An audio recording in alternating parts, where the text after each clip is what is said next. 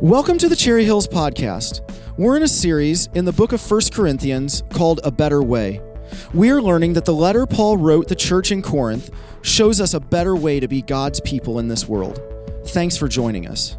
There's a, a, story of two old friends who bumped into each other on the street one day, and one of them looked so distraught, almost on the verge of tears.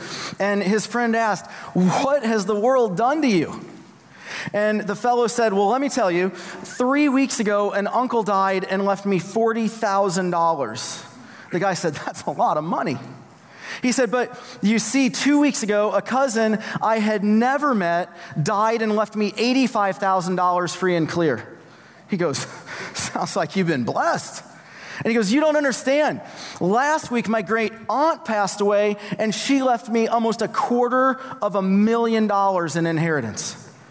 And now this guy's just totally confused. And he says, Then why do you look so unhappy? To which the friend replied, This week, nothing. Picture of entitlement, right? But it doesn't always need to be that big. I mean, that's a huge example. I know in my own life, it can creep in in these small things. I come to expect certain things, right? When the water main breaks on my street, and we're without water for a short amount of time, I get upset. I deserve water. When there's a storm and we lose power, I'm entitled to be the first customer with power restored. When my Wi Fi drops, you better believe Comcast owes me that to get it fixed, and I'm entitled to speak to their customer service however I want. And when I go to the store, Meijer owes me to open up another line. I deserve it. I mean, these things creep in though, right? Like, there's just all of us struggle with this because in our human tendencies, we slip into an attitude of entitlement. And just so we're all on the same page, when I say the word entitlement, what I mean, if you're following in your notes, is the belief that we inherently deserve privileges or special treatments or that we have the right to something. That's what I mean by entitlement. And all of us struggle with this, all of us. For high identification purposes, let me give you a few more examples. I've noticed these in my own life. Maybe you can relate to them. I'm entitled to watch whatever I want, visit any website I want, read or look at any sort of magazine I want because they're my eyes. I'm a good mom. I work hard to keep the house clean. I deserve to have a nicer, bigger home. I'm entitled to yell at my kids because I'm in authority over them. I'm entitled to treat my body however I want because it's my body. I work hard, hard all day, so I should be able to come home and have time to myself at, at the expense of my spouse and children. I take care of the kids all day, so I'm entitled to pass the kids off to my spouse as soon as she, he or she gets home. I worked hard for years. I'm entitled to do whatever I want when I retire. I'm entitled to vent my emotions to people around me if it helps me feel better. I'm entitled to be rude to store clerks or service people if I feel I've received poor service. I'm entitled to more pay, so I'm not going to work hard at my job. But listen, we all have these rights. These are rights we all have. It's just not always beneficial to use them. Steve put it so well last week. He said, Be careful how you view your rights. And that's because these rights can easily create in us an attitude of entitlement. And if left unchecked, entitlement leads to some dark places. If you're following in your notes, the only outcome from entitlement is dissatisfaction and unhappiness. That's the only outcome. It is an idol that will promise us everything, and it will only deliver dissatisfaction and unhappiness.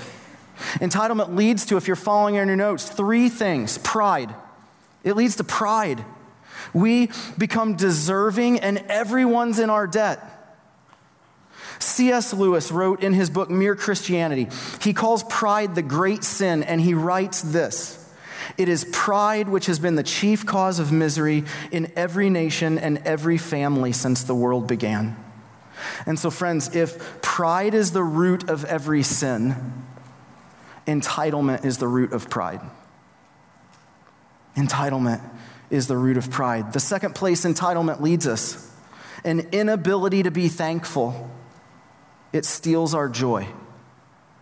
It creates an inability to be thankful. Have you ever noticed in your life, if we believe we're owed something, we, we will not be thankful for it because we're entitled to it. It steals our joy, it steals our thankfulness. And the third place entitlement leads us is broken relationships. Broken relationships, if you're following your notes, it turns us against others, even God. We become takers instead of givers, and we have a you owe me attitude, and this happens in our relationships here, and it happens in our relationship with the Lord. And so let me say it again the bad news, the only outcome entitlement leads to is dissatisfaction and unhappiness. And I know that from experience. As I was preparing this week, I thought of two particular times in my life when entitlement created dissatisfaction and unhappiness. It just went unchecked. One was in my parenting. I wore some rose colored glasses as a parent and pridefully felt like I was entitled, and you can laugh at this in a second. I pridefully felt like I was entitled to have kids who behaved, respected me, and never talked back to me. I deserved that. They owed me that for all I did for them. And what that did is it put unrealistic expectations on them as kids and me as a parent. And the longer I lived with this entitled belief, the more unhappy and dissatisfied I became. I missed the good things that I could be thankful for, and I focused on what was wrong. It stole my joy. It stole my joy. The other time I thought about where attitude, my attitude of entitlement led to a dark time was uh, about five, five and a half years ago after our daughters died. I don't think I ever thought of myself as having a you owe me attitude with God. But I found myself saying things like, God, I deserved better than that. I'm a good person. You owe me a better outcome. I played the good person card. I'm entitled to healthy children. And what that you owe me attitude did is it created a broken relationship between me and God for a season bitterness and resentment crept in, and I found myself dissatisfied and unhappy with God. It can take us places we don't want to go if we're not careful.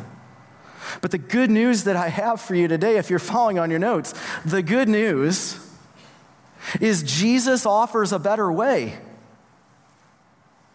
He offers us a better way of life than living with this attitude of entitlement. It's a life that can be marked with gratefulness and thankfulness, joy, healthy relationships, and freedom from the bondage of trying to feed the idol of entitlement. There is a better way to live. And we're in a series called A Better Way. We're studying the book of First Corinthians in the New Testament. Last week, Steve began a new section of the book in chapter 8, and it's going to take us all the way through chapter 10. It deals with personal rights. Personal rights. And chapter 8 could be summarized by saying this just because we have the right to do something doesn't mean we should go ahead and do it.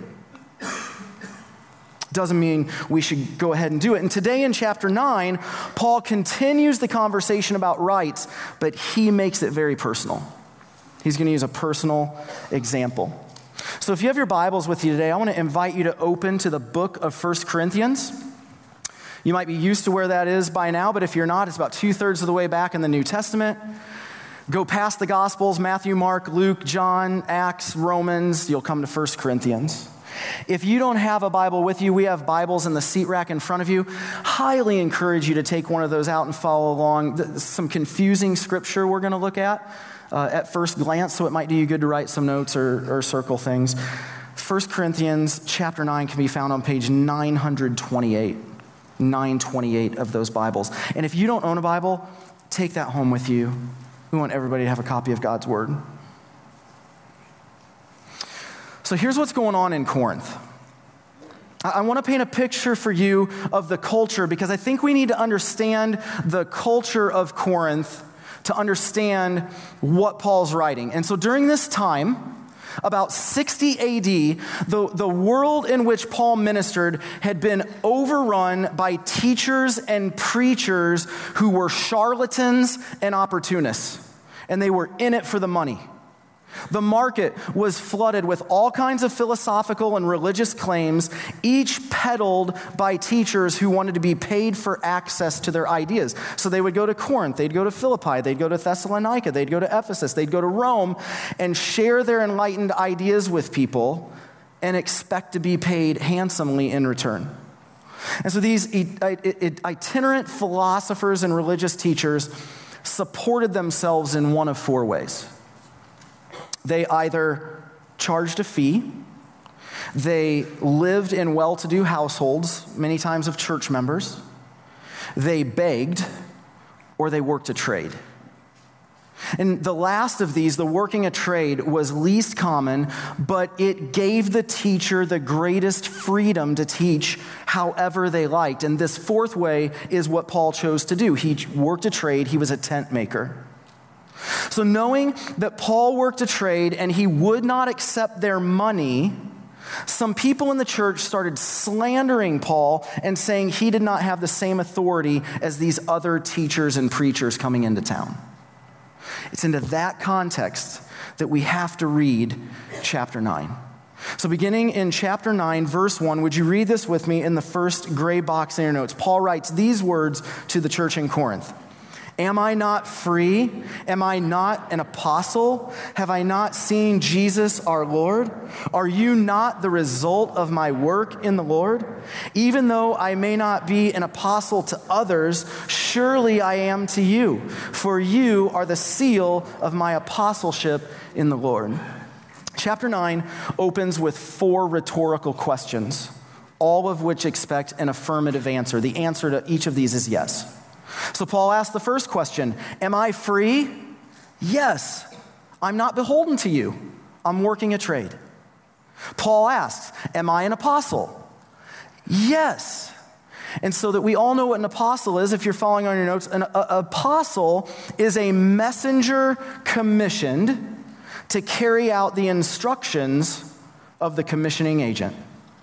It's an ambassador, they speak on behalf of somebody else. Paul introduces himself as an apostle in every book he writes except for Philippians and Second Thessalonians. Why does he do this? It's answered in the next rhetorical question Have I not seen the Lord? Yes. In Acts 9, we read about this last week in the New Testament Bible reading plan. Paul had a complete life change when he had an encounter with Jesus on the road to Damascus, and he was commissioned by Jesus to be an apostle to the Gentiles. In Acts chapter 9, verse 15, we can see this on the screen. Says, The Lord said to Ananias, Go, this man Paul is my chosen instrument to pro- proclaim my name to the Gentiles and their kings and to the people of Israel. I will show him how much he will suffer for my name. Paul had seen Jesus, and he was a messenger commissioned by Jesus. He was an apostle. And so, Paul's last question is Surely I'm an apostle to you. Yes, is the answer. He reminds the church in Corinth that their church was planted by him. He planted their church, and he was the first person to tell them about Jesus. He was their father in the faith. And Paul concludes by reminding the Corinthians that they are his seal of apostleship. I want to put a picture on the screen for you so we can understand the importance of this language. In ancient times, seals were used to indicate the authenticity of what was inside, like a letter from a king. A king's seal on a letter indicated the authenticity of what was inside the envelope. The seal was the official representation of the authority of the one who sent the letter. Each king had a different seal. And what was under the seal was guaranteed to be genuine. So the Corinthian church was a living seal of Paul's apostleship. They were proof of his genuineness as an apostle. And in these first two verses, Paul is reestablishing his credibility as an apostle. It's like Paul saying, just because I won't take your money doesn't mean I'm not an apostle. I am. And in verse 3, if you're following in your Bibles, Paul goes on and he says, This is my defense to those who sit in judgment on me. Don't we have the right to food and drink? Don't we have the right to take a believing wife along with us, as do the other apostles and the Lord's brothers and Cephas? Or is it only I and Barnabas who lack the right to not work for a living? Verse 3 introduces legal language. Paul knows he's being put on trial, he's being examined, and we're getting ready to see how Paul is going to defend himself beginning in verse 7. And beginning in verse 7, Paul begins a five tiered defense about why he has the right to be paid for his ministry, but why he turns it down. Number one, if you're following, Paul's first defense in your notes ordinary practice. It's ordinary practice. Verse 7 says, Who serves as a soldier at his own expense? Who plants a vineyard and does not eat its grapes? Who tends a flock and does not drink the milk? Right on this Memorial Day weekend, we're reminded of the military. No soldier has to provide his own provisions, his upkeep is provided for him as part of his wages. Every farmer who works on a vineyard can expect to eat some of its fruit, and a shepherd can expect to drink some of the milk produced by the flock. It's expected payment. These are ordinary practices, just like being paid for ministry, is what Paul's communicating. Number two, the second defense that Paul issues is its scriptural precedent. It's scriptural precedent. Verses 8 to 10 in your Bible say, Do I say this merely on human authority? Doesn't the law say the same thing? For it is written in the law of Moses Do not muzzle an ox while it is treading out the grain. Is it about oxen that God is concerned? Surely he says this for us, doesn't he? Yes, this was written for us because whoever plows and threshes should be able to do so in the hope of sharing in the harvest. I want to put another picture on the screen for you, just to give us an imagination of how farming was done in biblical times. These are oxen threshing the grain. They would walk in circles and stomp on it to separate the wheat from the chaff. We still, you can still see this in Ethiopia and many third world countries today. This is how they farm. And what Paul is saying here, this is a lighter, heavier argument. Paul is saying Deuteronomy, the Mosaic law, stated when an ox was working and walking around that circle to thresh out the grain, an animal had every right to eat some of the food he was threshing. Had every right. So, in a lighter and heavier argument, if something is true on a lower scale like animals, then it's certainly true in a more important, higher scale. So, if animals were given the right to eat as they worked, certainly human beings created in the image of God have the same right. Scriptural precedent. The third defense Paul uses is common sense. He's saying this is common sense. In verses 11 and 12 in chapter 9, Paul writes, If we have sown spiritual seed among you, is it too much if we reap a material harvest from you? If others have this right of support from you, shouldn't we have it all the more? And Paul goes right back into another lighter, heavier argument. He says if something is true on a human physical scale, then it must certainly be true on a spiritual scale. So if farmers can expect to gain their food and support from working the fields at harvest, certainly church workers and missionaries should expect the same as they gain a spiritual harvest.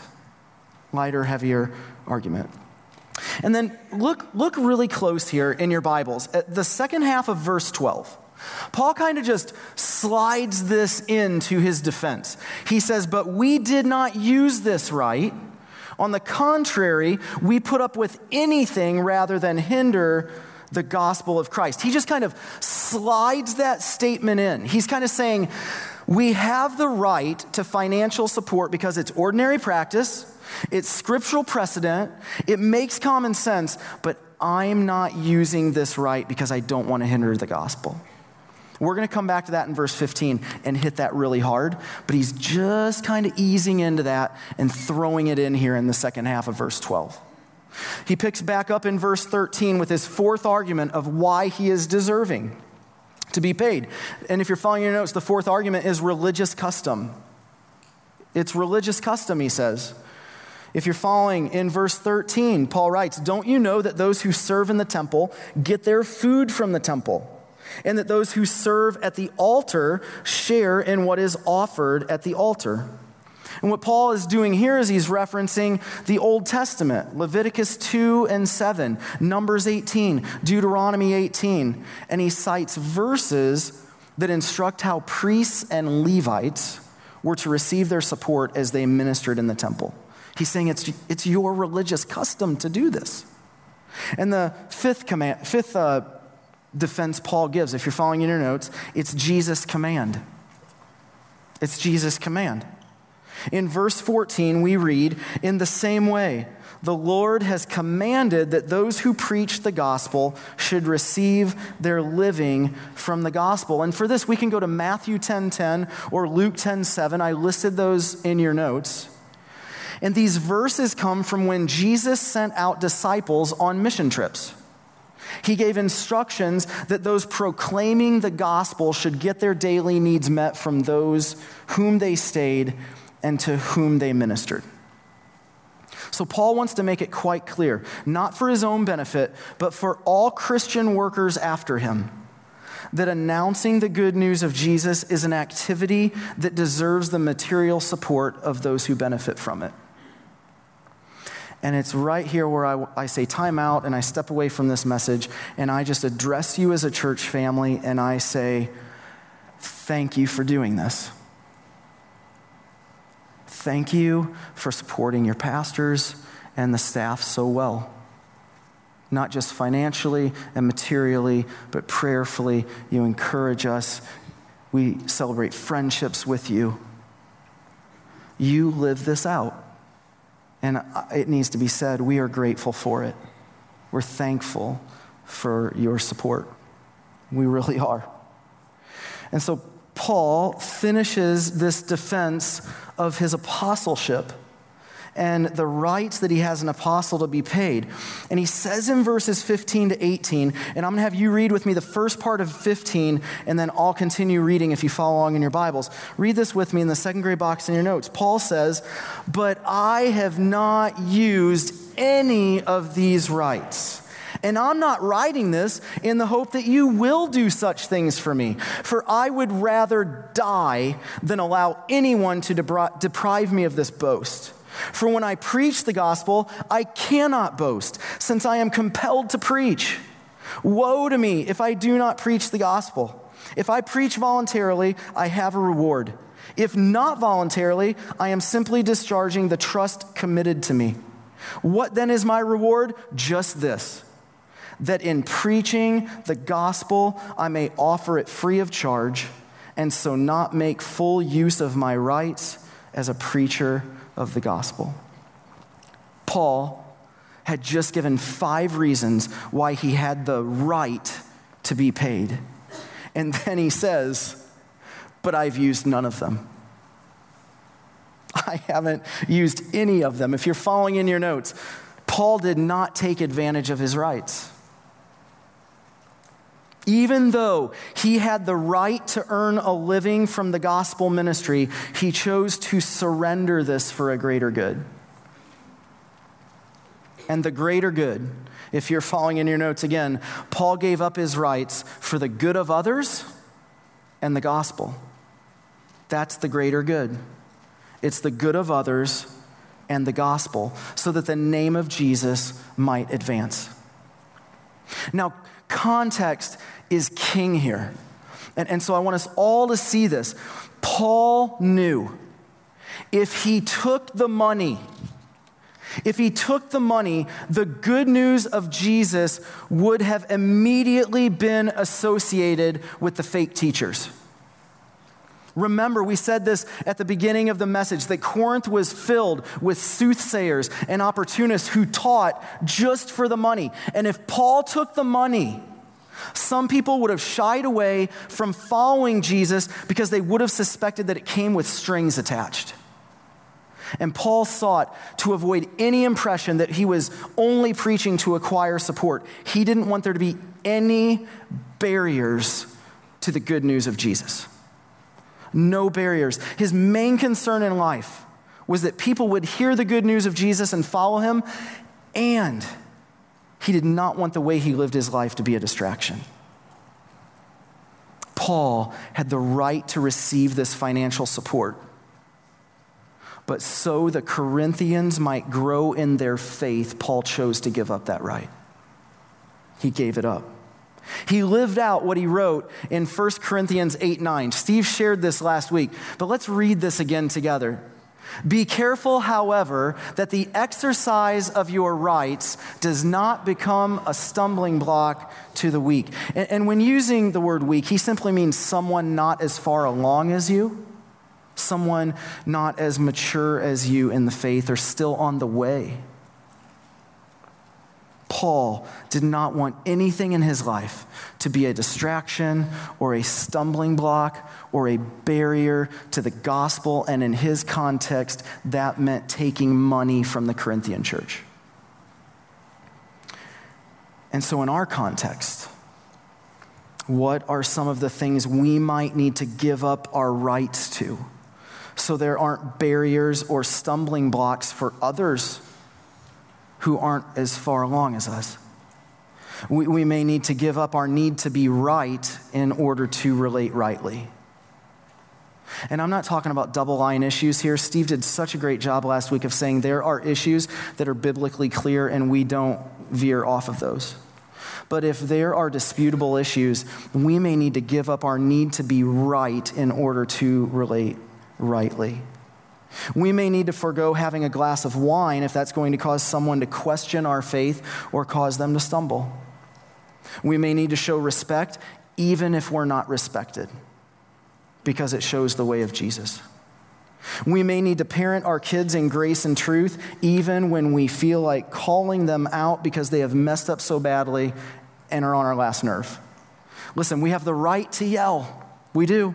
We have that right and we have the right to be harsh, but would that create a stumbling block to the gospel, or can we let go of our rights and model a better way? We may need to give up watching a favorite sporting event or a show on TV to spend time with our kids. We may need to give up being liked in order to do the right thing. We may need to serve even when we're not acknowledged for it.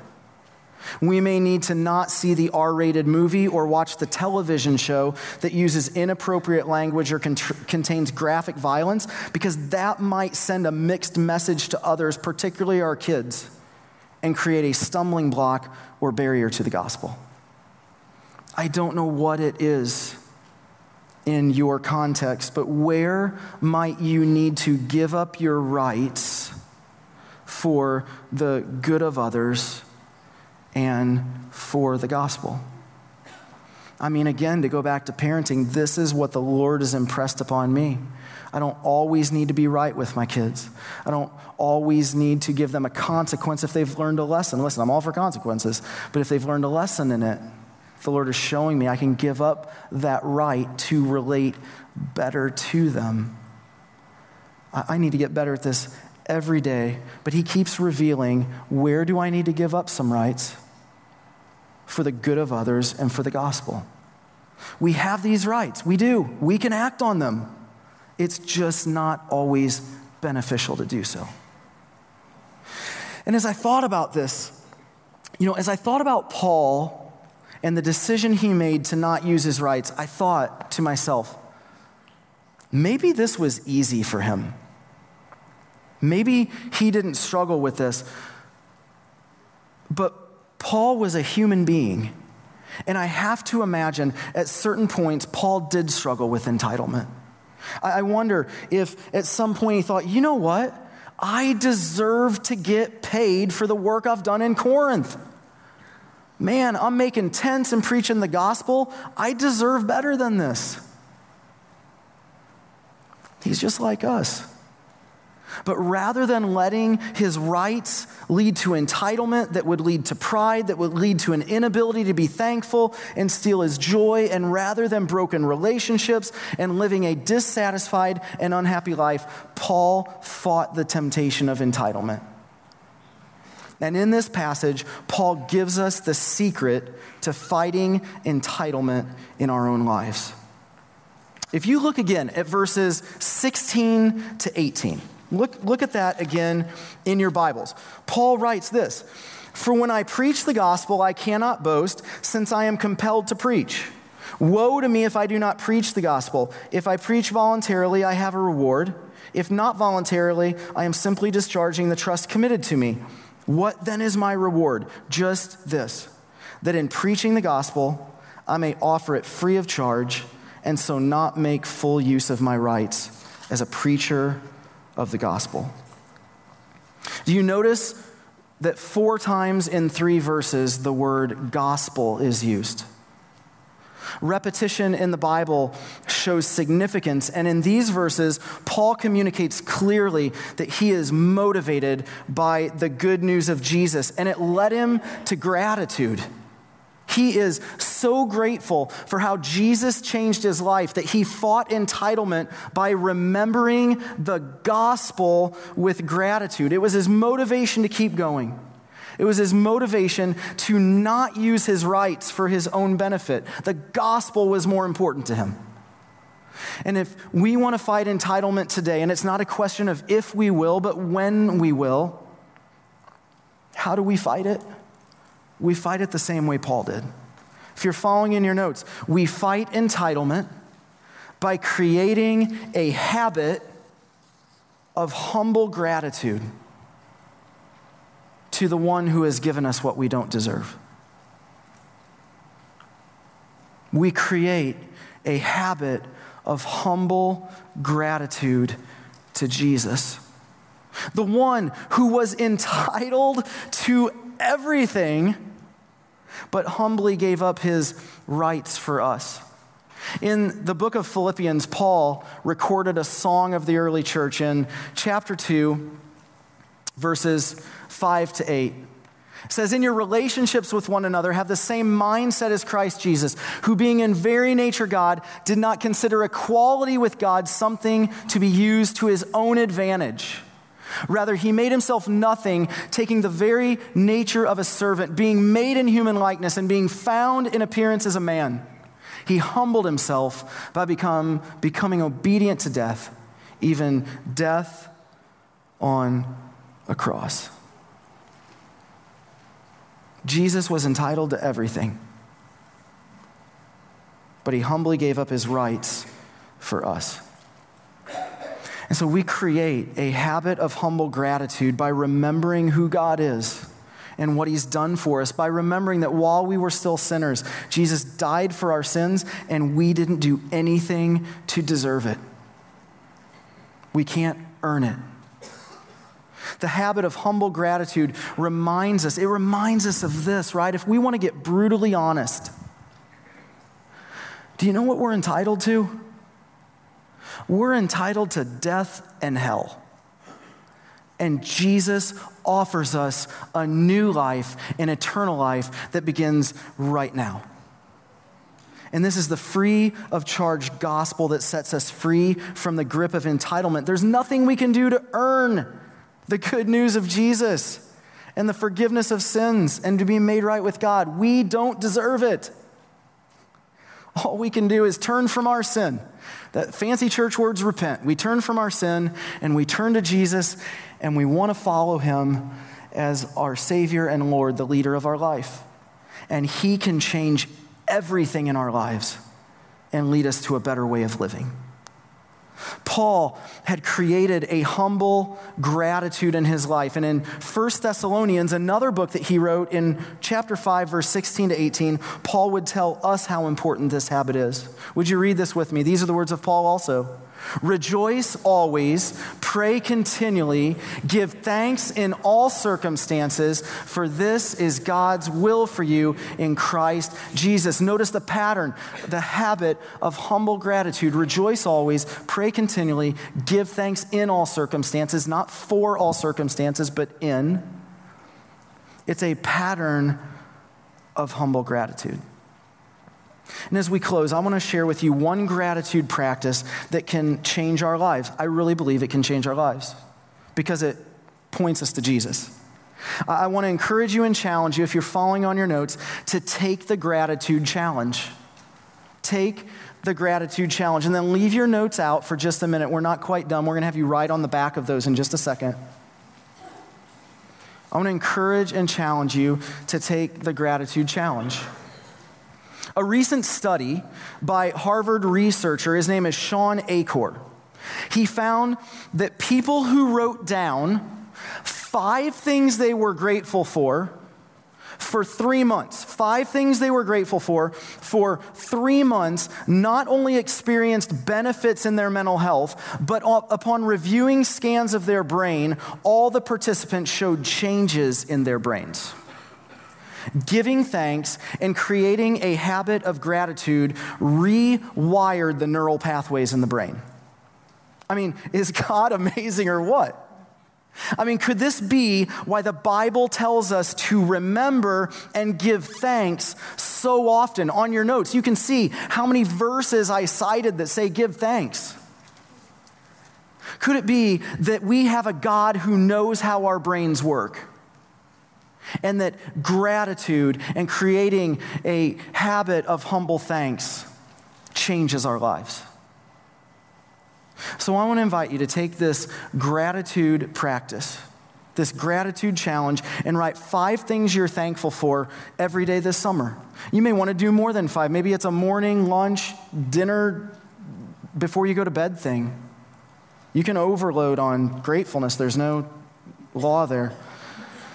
Parents, let me say this to you. As summer break is now here, this is a fantastic thing to do with your kids. Do this with your kids. You'll not only be teaching them the practice of gratitude and creating that habit, but you'll be fighting entitlement and pride in their lives as you do it. Great thing to do for the next three months. Creating a habit of gratitude is how we fight entitlement when temptation creeps in. We never want our services to just be information. And a lot of times we can, can talk a lot. But we pray it leads to transformation. Before this service ends, we want to give you just a moment to create your first list of five things. Create your first list. This is the first day that can start the habit that can last all summer to creating a habit of humble gratitude. So, in this busy world, we just want to give you this gift. Take a moment, start your first list in this gratitude challenge.